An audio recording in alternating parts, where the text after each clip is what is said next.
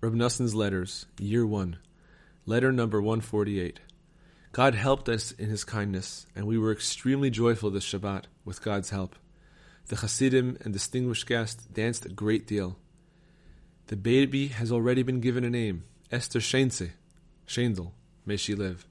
May it be His will that they be worthy of raising her to marriage and good deeds, and may she live a long, good life. May she be a source of blessing, gladness, and joy for us and for all the Jewish people.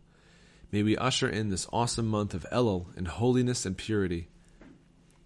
Everything I have said in this letter relates to the month of Elul, which is alluded to in the verse, She is clothed in might and splendor, and she will laugh to the very last day.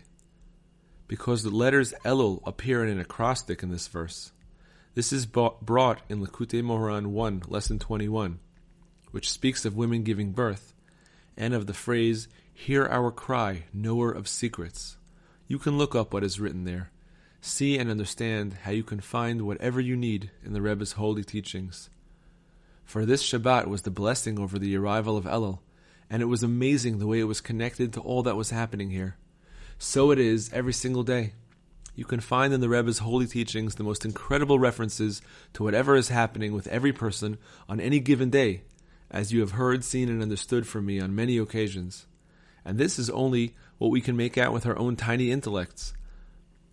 What is contained in all of his teachings' hidden meanings must be absolutely infinite.